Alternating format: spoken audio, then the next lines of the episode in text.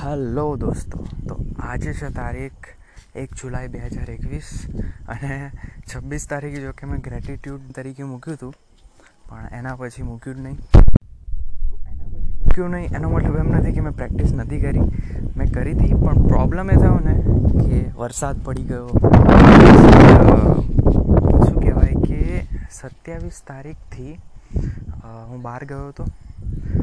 બીજું તો એ કે એ દિવસથી મારા ભાભી આવી ગયા હતા. કેમ કે મારી બર્થડે ઓગણત્રીસ તારીખે છે અને ઓગણત્રીસ જૂન હમણાં જ ગઈ. તો એના લીધે શું થયું કે એમનો ભાઈ પણ આવ્યો હતો એમના જોડે. તો એ મારો ફ્રેન્ડ જ છે. એના સાથે થોડોક ટાઈમ સ્પેન્ડ કર, થોડોક નહીં, આખો દિવસ સ્પેન્ડ કરવો પડે. કેમ કે પછી એકલો પડી જાય એટલે પછી એને ના સારું લાગે એમ યાર. કેમ કે નવું નવું હોય એટલા માટે. આ મારા બાજુ. એટલા માટે એના જોડે ટાઈમ સ્પેન્ડ કરવો પડે, એટલે પછી હું ધાવા પર આવ્યો નહીં અને શૂટ થયું જ નહીં. તો એટલા માટે જ, આમ તો કાલે ટાઈમ હતો, પણ કાલે ક્યારે અગિયાર વાગી ગયા, ક્યારે બાર વાગી મને ખબર જ ના પડી. કેમ કે એ કામમાં બિઝી હતો, મમ્મીનો બધો હમણાં. બહુ હવે ડેટા જો કે બહુ હાઈ થઈ ગયો છે, બહુ વધારે પડી ગયો છે. તો એના લીધે હવે થોડુંક મેનેજ કરવાનું છે. તો એના માટે જ હવે હું નોશનને એક ડેટા મેનેજમેન્ટ ટૂલ તરીકે, એટલે કે એમાં ડેટાબેઝ મેનેજમેન્ટ થોડો સારો થાય છે એટલા માટે. અને કેલેન્ડર છે, એને એક ટાઈમ ટેબલ તરીકે યુઝ કરું છું. અને હમણાં એક પણ લેક્ચર ભરાતા નથી કોલેજના અને ચાલુ થઈ ગયા છે ક્યારના એકવીસ તારીખના ચાલુ થઈ ગયા, પણ બહુ જ ઓછા ભરું છું. તો એ પણ, એનું પણ મારે થોડુંક ભરવા પડશે. અને બીજી વાત એ કે આ જે ચાર દિવસોમાં છે, તો જે મારા ભાભીનો ભાઈ છે એના સા, એ પણ મારો સારો ફ્રેન્ડ છે. તો મેં બે નક્કી કર્યું કે કેનેડા જવાનું નક્કી કરે, કેમ કે અમારા બેનું જોડે જ પતવાનું છે કોલેજ તો તો એટલા માટે જ મેં એવું વિચાર્યું છે કે એમઈ કરવા માટે કેનેડા આવું, એટલે કે મમ્મી આવું કહેતી હતી. આઈ થિંક મારે તો કોઈ ઈચ્છા છે નહીં યાર એમઈ કરવાની. કેમ કે યાર, શું કહો હવે કે, મને હવે થોડોક ભણવાથી થોડોક ત્રાસ આવી ગયો છે. કહી શકાય. જો કે ત્રાસ તો નહીં થઈ એટલું બધું મને એવું નથી કે યાર શું યાર કંટાળો આવે, કંટાળો એવું તો નથી. કેમ કે આ જ પલને હું હમણાં ફ્યુચરમાં મિસ કરવાનો છું કે યાર ક્લાસ ભરતા હતા અને આ બધું કરતા હતા, મજા આવતી હતી. તો આઈ થિંક આ મજા છે જ. જો કે બે વર્ષ એમી પછી એક સારી જોબ લાગી શકે છે, પણ યાર, મારો જોબમાં પણ એટલો ઇન્ટરેસ્ટ છે નહીં. તો હજી પણ હું થોડો કન્ફ્યુઝ છું. અને બીજું તો એટલી શું કહેવાય કે, એટલું બજેટ છે નહીં કે ત્યાં જઈ શકીએ. અને એટલા માટે જ હજી થોડો કન્ફ્યુઝ છું કે શું કરવું જોઈએ. અને આઈ થિંક મને એક સારો ડિસિઝન મળે. અને કદાચ કોલેજ પહેલાં હું મારું સ્ટાર્ટઅપ સ્ટાર્ટ કરી દઉં. તો મારે કેનેડા નથી જોવું. આઈ થિંક હું એમને રહેવા જઈ શકું છું ત્યાં. જેમ કે કોઈ ટ્રાવેલર રહે છે કદાચ એક મહિનો પછી. એ રીતે મારું પ્લાન છે. હજી પણ, હજી એટલો બજેટ ઇશ્યુ છે. અને બીજું તો મારો એમઈ કરવાનો કોઈ પ્રોગ્રામ છે નહીં. કેમ કે મારા કેટલાય ફ્રેન્ડ જવાના છે કેનેડા. તો આઈ થિંક એમના જોડે મારું શું કહેવાય કે, એમના જોડે મારું એનો શબ્દ યાદ નથી આવતો મને. તો એમાં જોડે મારું ગોઠવી શકાય છે કે અમે બધા જોડે જઈએ. પણ પ્રોબ્લેમ એ છે કે મારી કોઈ ઈચ્છા નથી જવાની. અને પહેલાં મારી ઘણી હતી. એટલે મારું ઈચ્છા શેની છે? તો ત્યાં ફરવા જવાની છે. મારી ઈચ્છા કોઈ રહેવા જવાની નથી ત્યાં. એટલે એક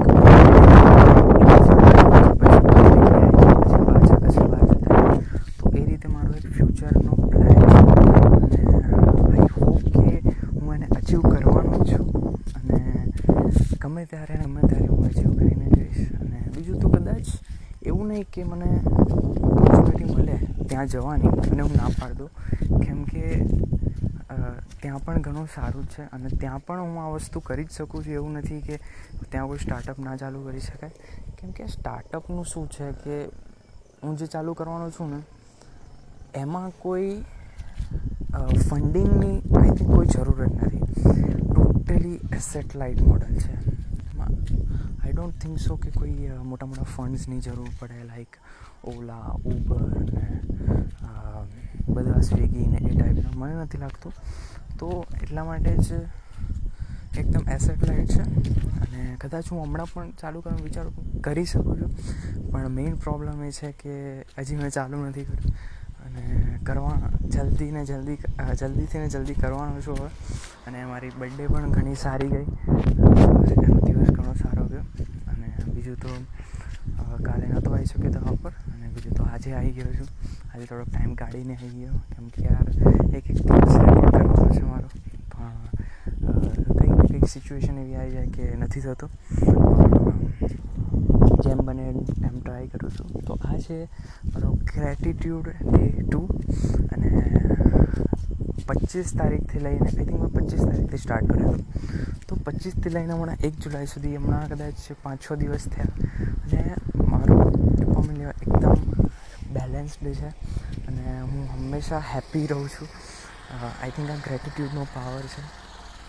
અને ગ્રેટિટ્યૂડ પ્લસ વિઝ્યુલાઇઝેશન કેમ કે વિઝ્યુલાઇઝેશન પણ ઘણો આમાં અદા રોલ અદા કરે છે. અને વિઝ્યુલાઇઝેશન તો યાર બચપનથી છે. ના, બચપનથી તો નહીં કહું, પણ ધીમે ધીમે આવી ગયું હતું મારી અંદર વિઝ્યુલાઇઝેશન એટલે કંઈ ને કંઈ હું વિચાર વિચાર કરતો હતો. ઓવર થિંક ઓવર થિંકિંગ ને પેલું ચિંતા અને ચિંતન આઈ થિંક આ કોન્સેપ્ટ છે ને સંદીપ મહેશ્વરીને ચિંતા અને ચિંતન કેમ કે મેં એમના જોડેથી શીખ્યું હતું તો ચિંતા એટલે કે શું કે તમે એમ વિચાર વિચાર કરો છો કે પેલો ડોરેમોનમાં કવિતા છે ને કે મેરે સાથી એસા ક્યું હોતા હૈ કે મેરે સાથી એસા ક્યું હોતા એ બધું બોલ બોલ કરે ને એકદમ દુઃખી માણસની જેમ તો એને ચિંતા કહેવાય અને ચિંતન એટલે શું કે હું એવું શું કરું કે આવું મારી સાથે ના થાય તો આ બંનેમાં ફરક શું છે? તો એક માઇન્ડસેટનો ફરક છે. બીજું કંઈ નથી. અને માઇન્ડસેટ યાર ખરેખરમાં બધી માઇન્ડસેટ જ બધું છે. અને હોપ કે દરેક ઇન્ડિયન સમજે આ વસ્તુને તો હમણાં હું એકદમ પોઝિટિવ માઇન્ડસેટ પર કામ કરી રહ્યો છું. ખતરનાક પોઝિટિવ માઇન્ડસેટ અને આઈ થિંક ઓગસ્ટના સ્ટાર્ટિંગ એટલે કે જુલાઈના એન્ડ સુધીમાં આ માઇન્ડસેટને હું પૂરી રીતે અચીવ કરી લઈશ અને ટોટલી સબકોન્શિયસલી એકદમ પોઝિટિવ માઇન્ડસેટ સાથે જન્મ થશે. બીજું તો કહીએ તો યાર ગ્રેટિટ્યૂડ તો મને આજે સવારથી હતું જ. અને બીજું તો આજે સવારે ઉઠી ગયો હું આઠ વાગે અને રાતે ઊંઘ્યો તો બે વાગે અને આટલી ઓછી ઊંઘ લીધી એટલે મને બહુ જ ખુશી છે કે આટલી ઓછી ઊંઘ લીધી અને સવારે પાછું એવું નહોતું માથું દુખે છે ને એવું કંઈ નહોતું. અને રાતે થોડાક પેલા અફોમેશન્સ આવે ને, કે એ થોડાક બોલી બે વાગે કે, સોરી, ત્રણ વાગે ઊંઘ્યો હતો તો ત્રણથી આઠનો ટાઈમ ઘણો ઓછો ઊંઘ્યો હતો હું રાતે, પણ સવાર, બપોર સુધીમાં જો કે એકદમ એનર્જાઇઝ હતો. પણ, ખબર નહીં પછી થોડુંક મને ખરેખરમાં કંટ્રોલ હજી કરી નથી શકતો, પણ હોપ કે જુલાઈના એન્ડ સુધીમાં એકદમ અચીવ થઈ જાય અને બધી ખબર પડી ગઈ કે ગ્રેટિટ્યૂડ બચ્ચે કે યાર ગ્રેટિટ્યૂડનો મતલબ એવો થઈ ગયો કે કોઈના વિશે ખરાબ નહીં બોલવાનું કોઈ વસ્તુ વિશે, પોતાના વિશે ખરાબ નહીં બોલવાનું કોઈના વિશે ખરાબ નહીં બોલવાનું હિંસા નહીં કરવાની, જેમ કે બુદ્ધાએ કીધું છે, ગાંધીજીએ કીધું છે. એ જે હિંસાની વાત કરતા હતા, એ આ હિંસાની વાત કરે કે તમે કોઈના વિશે ખરાબ બોલો છો. ત્યારે ખરેખરમાં તમારી અંદર એવું થઈ રહ્યું છે ને સબકોન્શિયસ માઇન્ડમાં કે કંઈક કહેવાય નહીં આમ કે અંદર બહુ જ એક ખરાબ નેગેટિવ ઇમ્પેક્ટ થઈ રહ્યો છે તમારી અંદર. અને એટલા માટે જ હવે મેં એક અહિંસાનો માર્ગ પેદા અંદર કર્યો છે. અને એટલા માટે જુલાઈના એન્ડ મારું મારો ટાર્ગેટ છે કે મેં પૂરું કરી લીધું હશે એ વખતે. અને બીજું તો આ હું વિઝ્યુલાઇઝ કરી રહ્યો છું કે મેં પૂરું કરી લીધું હશે અને એ જ મોમેન્ટને હું એન્જોય કરી રહ્યો છું તો આઈ થિંક એવું નથી કે યાર પ્રેઝન્ટ મોમેન્ટમાં જીવવાથી હંમેશા ખુશી મળે ફ્યુચર મોમેન્ટમાં પણ જીવવાથી ખુશી મળે છે અને ફ્યુચર એટલે કે એ મોમેન્ટને જોઈને તમે હેપી રહો છો તો હેપીનેસ ઇઝ ઇમ્પોર્ટન્ટ બરાબર તો હેપીનેસ એ ઘણું રોલ અદા કરે છે આપણે અંદર તો હેપીનેસ શું છે? તો એક બેલેન્સ ડોપામિન લેવલ છે. અને હું એકલું ડોપામિન ડોપામિન વાત કરું છું, પણ એકલું ડોપામિન નથી હોતું. એના સિવાય પણ ઘણા કેમિકલ્સ હોય છે. પણ જે મેજોરિટી જે આપણી જે લાઈફનું મેઇન પર્પઝ છે એ હેપીનેસ પર ડિપેન્ડ કરે છે.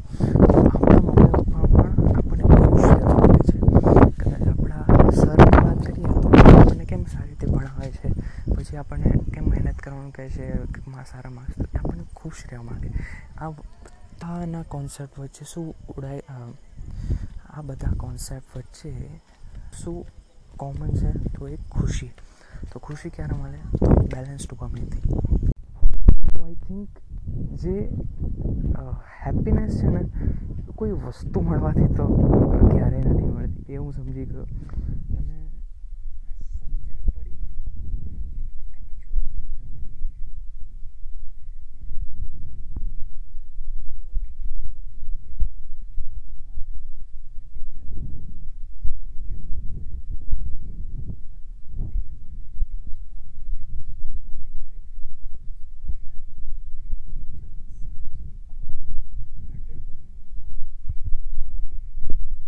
કહી શકાય છે કે અડધા લોકોને નથી મળી શકતી કેમ કે એ હંમેશા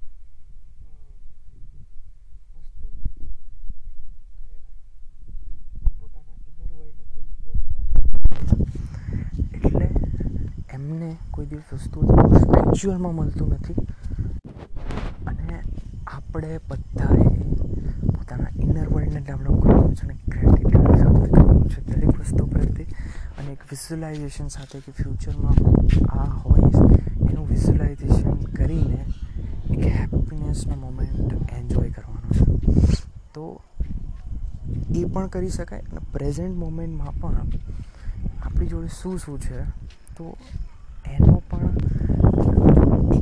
એક ગ્રેટિટ્યૂડ વ્યક્ત કરીને, એક થેન્કફુલનેસ વ્યક્ત કરીને એનો પણ એક એન્જોયમેન્ટ લઈ શકાય.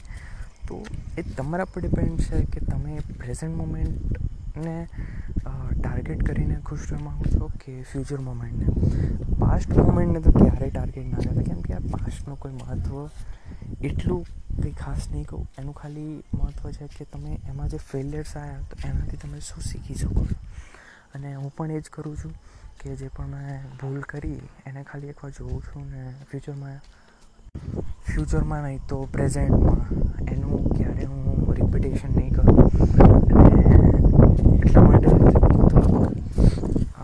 દરેક વસ્તુને હવે કોન્શિયસલી જોઉં છું. અને એવું નથી કે યાર તરત જ જોવાઈ જાય છે સબકોન્શિયસલી યાર ઊંઘમાં પણ હોઉં છું અને એ રીતે પણ દરેક વસ્તુ સબકોન્શિયસલી થઈ જાય છે, અડધી વસ્તુ. એટલા માટે જ હવે એક કોન્શિયસ માઇન્ડ ડેવલપ એટલે કોન્શિયસ માઇન્ડસેટ ડેવલપ કરવું છે. એટલા માટે જ હમણાં હું ઘણી પ્રેક્ટિસ કરી રહ્યો છું. અને શ્રી કૃષ્ણએ પણ કીધું હતું કે પ્રેક્ટિસ વગર કંઈ થતું નથી. અને એ એકચ્યુઅલમાં આ પ્રેક્ટિસની વાત કરતા હતા કે ગ્રેટિટ્યૂડ પ્રેક્ટિસ અને માઇન્ડસેટ ડેવલપ કરવાની પ્રેક્ટિસ તો આઈ થિંક માઇન્ડસેટ ડેવલપ કરવાનું જો આપણે સ્કૂલમાં શીખવાડતા હોય તો દરેક છોકરો પોતાની ફિલ્ડમાં ઘણો આગળ હોય. તો એટલા માટે જ શું કહેવાય કે દરેક વ્યક્તિ આગળ નથી હોતો. અને જે સેલ્ફ લર્નર હોય ને, એ હંમેશા આગળ હોય છે. તો સેલ્ફ લર્નિંગ પણ ઘણું ઇમ્પોર્ટન્ટ છે. હવે મેં એવા લોકો પણ જોયા છે જે જેમને જ્યાં સુધી શીખવાડે નહીં, ત્યાં સુધી એ લોકો શીખે નહીં. એવામાં તો ખરેખર નહીં જવાનું. અને પોતાની રીતે બધી વસ્તુ શીખતા રહેવાનું કોઈના પર ડિપેન્ડન્સી તો નહીં રાખવાની. ફીલ થવું જોઈએ કે આપણે જાતે શીખી રહ્યા છે, તો આ રીતે એક ગ્રેટિટ્યુડનું જ ભાગ કહેવાય થેન્કફુલનેસનો ભગવાનને, કે તમે મને એક સેલ્ફ લર્નિંગની સ્કિલ આપી છે. તો આ રીતે જ હું દરેક વસ્તુને ગ્રેટફુલનેસ તરીકે વ્યક્ત કરું છું. અને આઈ થિંક કે, અને બીજી વાત તો એ કે ફેથ હોવો જોઈએ, એક વિશ્વાસ હોવો જોઈએ, સબ પોતાના માઇન્ડ ઉપર સબકોન્શિયસ માઇન્ડ ઉપર ભગવાન ઉપર, ગમે તે. અને મને વિશ્વાસ ઘણો છે.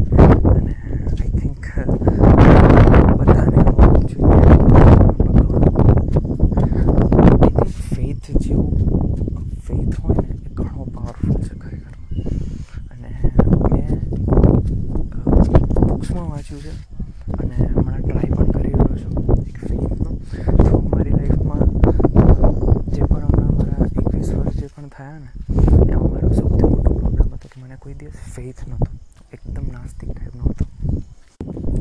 મેં કોઈ પણ વસ્તુ ઉપર વિશ્વાસ નથી કર્યો. અને એટલા માટે જ બધા મારા લાઈફમાં ઘણા પ્રોબ્લેમ્સ આવ્યા. અને આઈ થિંક એ ટેમ્પરરી હતા અને હવે તો નહીં આવે. અને એકચ્યુઅલમાં એ પ્રોબ્લેમ્સ હતા જ નહીં. એ મારી નજરમાં પ્રોબ્લેમ્સ હતા. જે તારક મહેતા કા ઉલ્ટા ચશ્મામાં જે તારક મહેતા વાત કરેલા છે ને कि प्रॉब्लम तो है सबके साथ बस नज़रिए के સેન્ટેન્સ છે ને ખરેખરમાં કે વેદોમાં જે પણ બુક્સમાં વાત કરીએ ને તો બધી બુક્સમાં વેદોનો કોન્સેપ્ટ છે ને એમાં પણ એમ જ કહેવામાં આવ્યું છે કે નઝરિયો જે હોય છે ને એ જ મેઇન વસ્તુ છે તો નઝરિયો શું હોય છે કે પોઝિટિવ શંકાશીલ નજરિયો હોય છે. એક નેગેટિવ નજરિયો છે કે દરેક વસ્તુને નેગેટિવલી જોવે તો દરેક વસ્તુમાં શંકા કરે.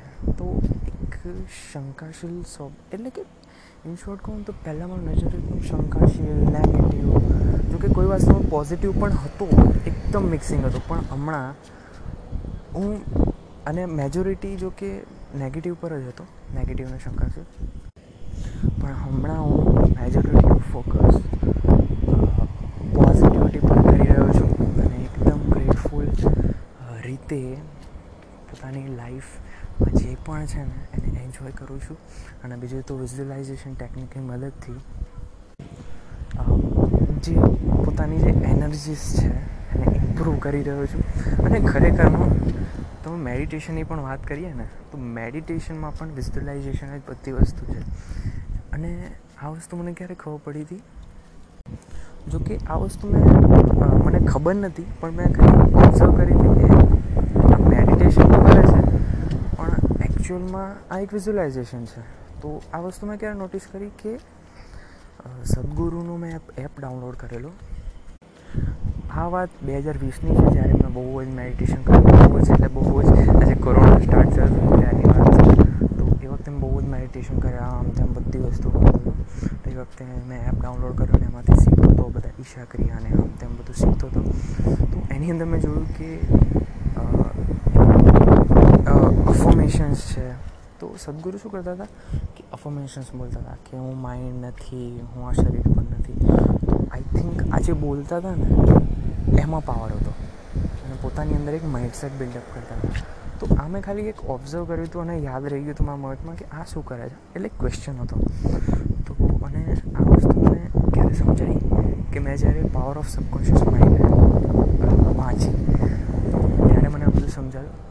પછી વિઝ્યુલાઇઝેશન ટેકનિક તેમાં એક વિઝ્યુલાઇઝેશન કરે કે પોતાની એનર્જી ઉપર તરફ આવી રહી છે, ઉપર તરફ આવી રહી છે એનર્જી ઉપર તરફ આવી રહી છે. તો એ બધું મેં જોયું તો પછી ખબર પડી કે જે વિઝ્યુલાઇઝેશન અને જે અફર્મેશન છે, પોતાની અંદર એક માઇન્ડસેટ બિલ્ડ કરવાનું હોય છે. તો એ જ વધારે ઇમ્પોર્ટન્ટ છે.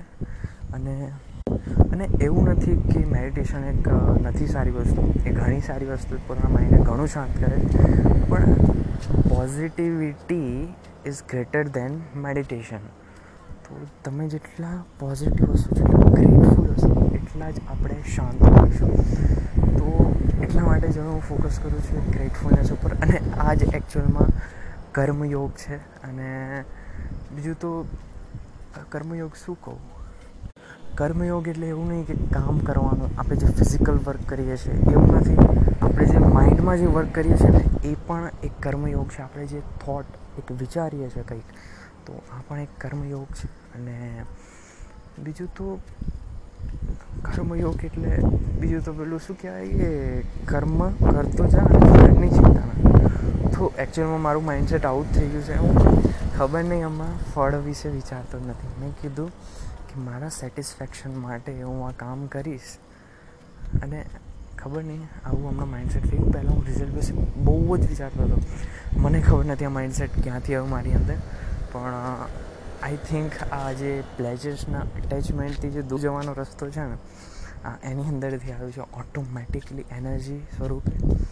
અને બીજું તો જે આ બુક્સ વાંચી છે ને બુક્સ ઘણી ખરેખરમાં પેલું કહેવાય છે ને આપણે કે બુક્સ હોય છે એ માણસનો સાચો મિત્ર હોય છે. તો એનો મતલબ પણ મને હમણાં સમજાયો હતો.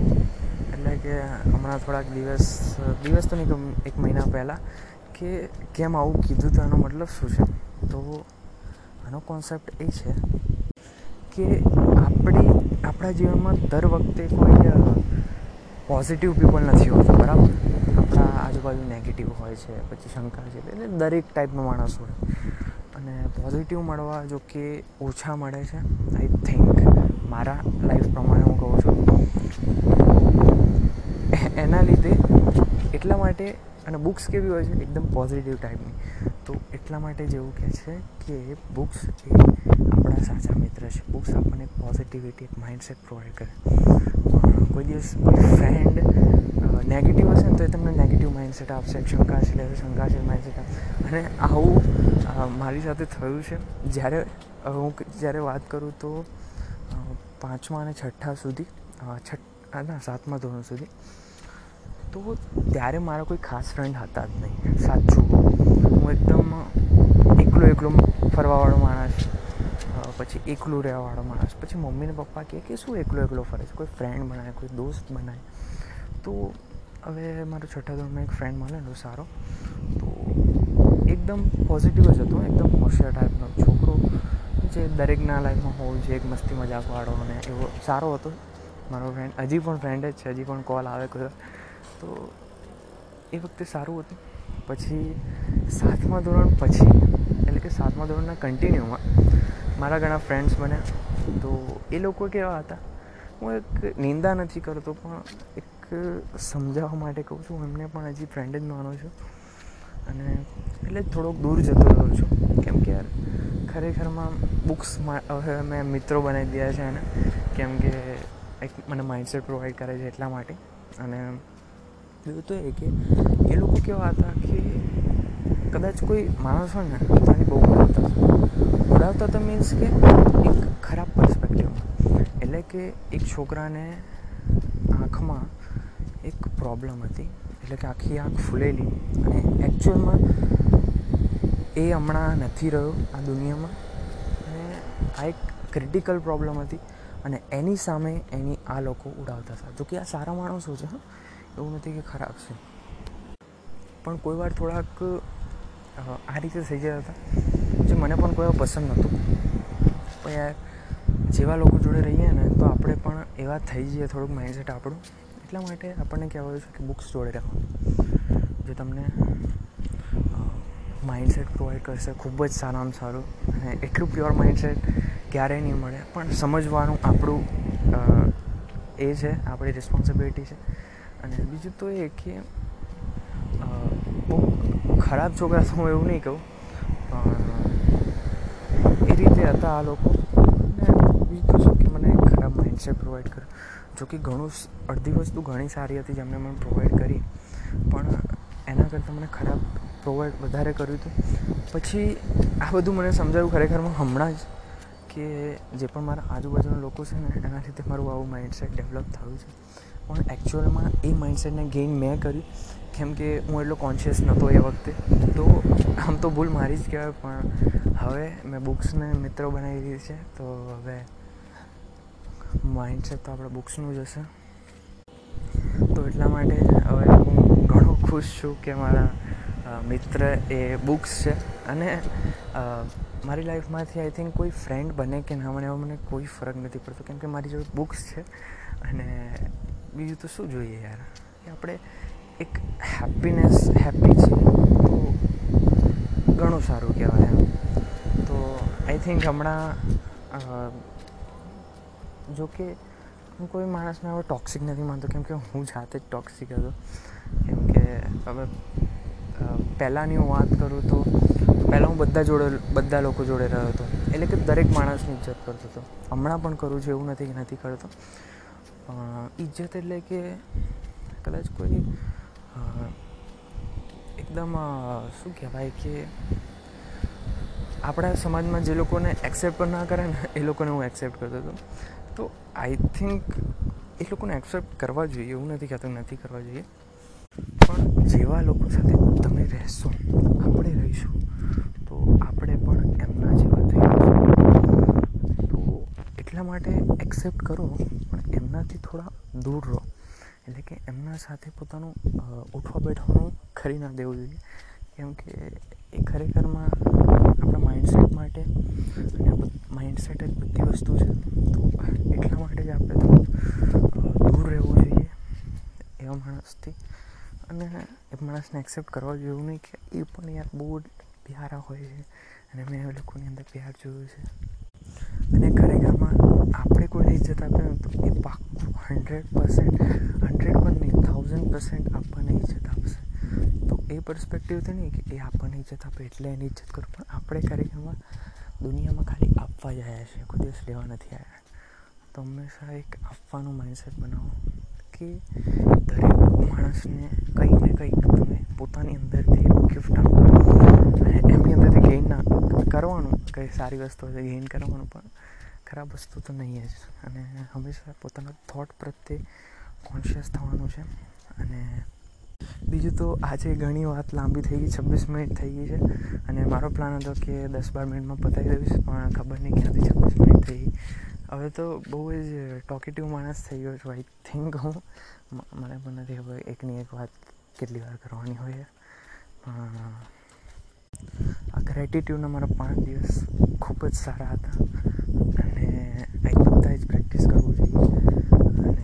મારો ગ્રેટિટ્યૂડનો દિવસ હતો બીજો.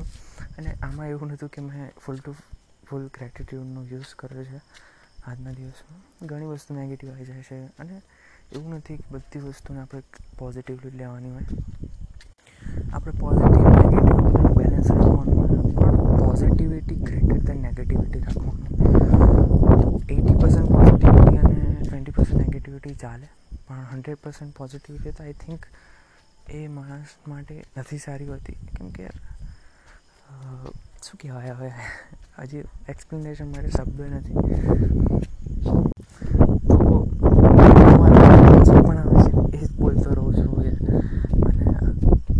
સબકોન્શિયસ માઇન્ડવાળી કિતાબ હજી એટલી બધી વાંચી નથી. આઈ થિંક હજી, એટલે મેં પહેલાં વાંચેલી, પણ ઉપર ઉપરથી વાંચેલી. અને એની અંદરથી જે ફર્સ્ટ ચેપ્ટર હતું એમાં એમાં મેં બધી ખતરનાક વસ્તુ વાંચી. મેં કીધું, જોરદાર વસ્તુ કહેવાય હતું અને પછી મેં હમણાં કદાચ પાંચમું કે છઠ્ઠું ચેપ્ટર આવ્યું છું. અને એ આજે રીડ કરવાનો છું. અને હોપ કે એ બુક હું જલ્દી પતાવી દઉં. અને એવું નથી કે જલ્દી પતાવવા માટે વાંચું છું. પણ જેટલું મને નોલેજ ગેઇન મળે, અને અડધી વસ્તુ મને થોડીક બોરિંગ લાગે અંદરથી.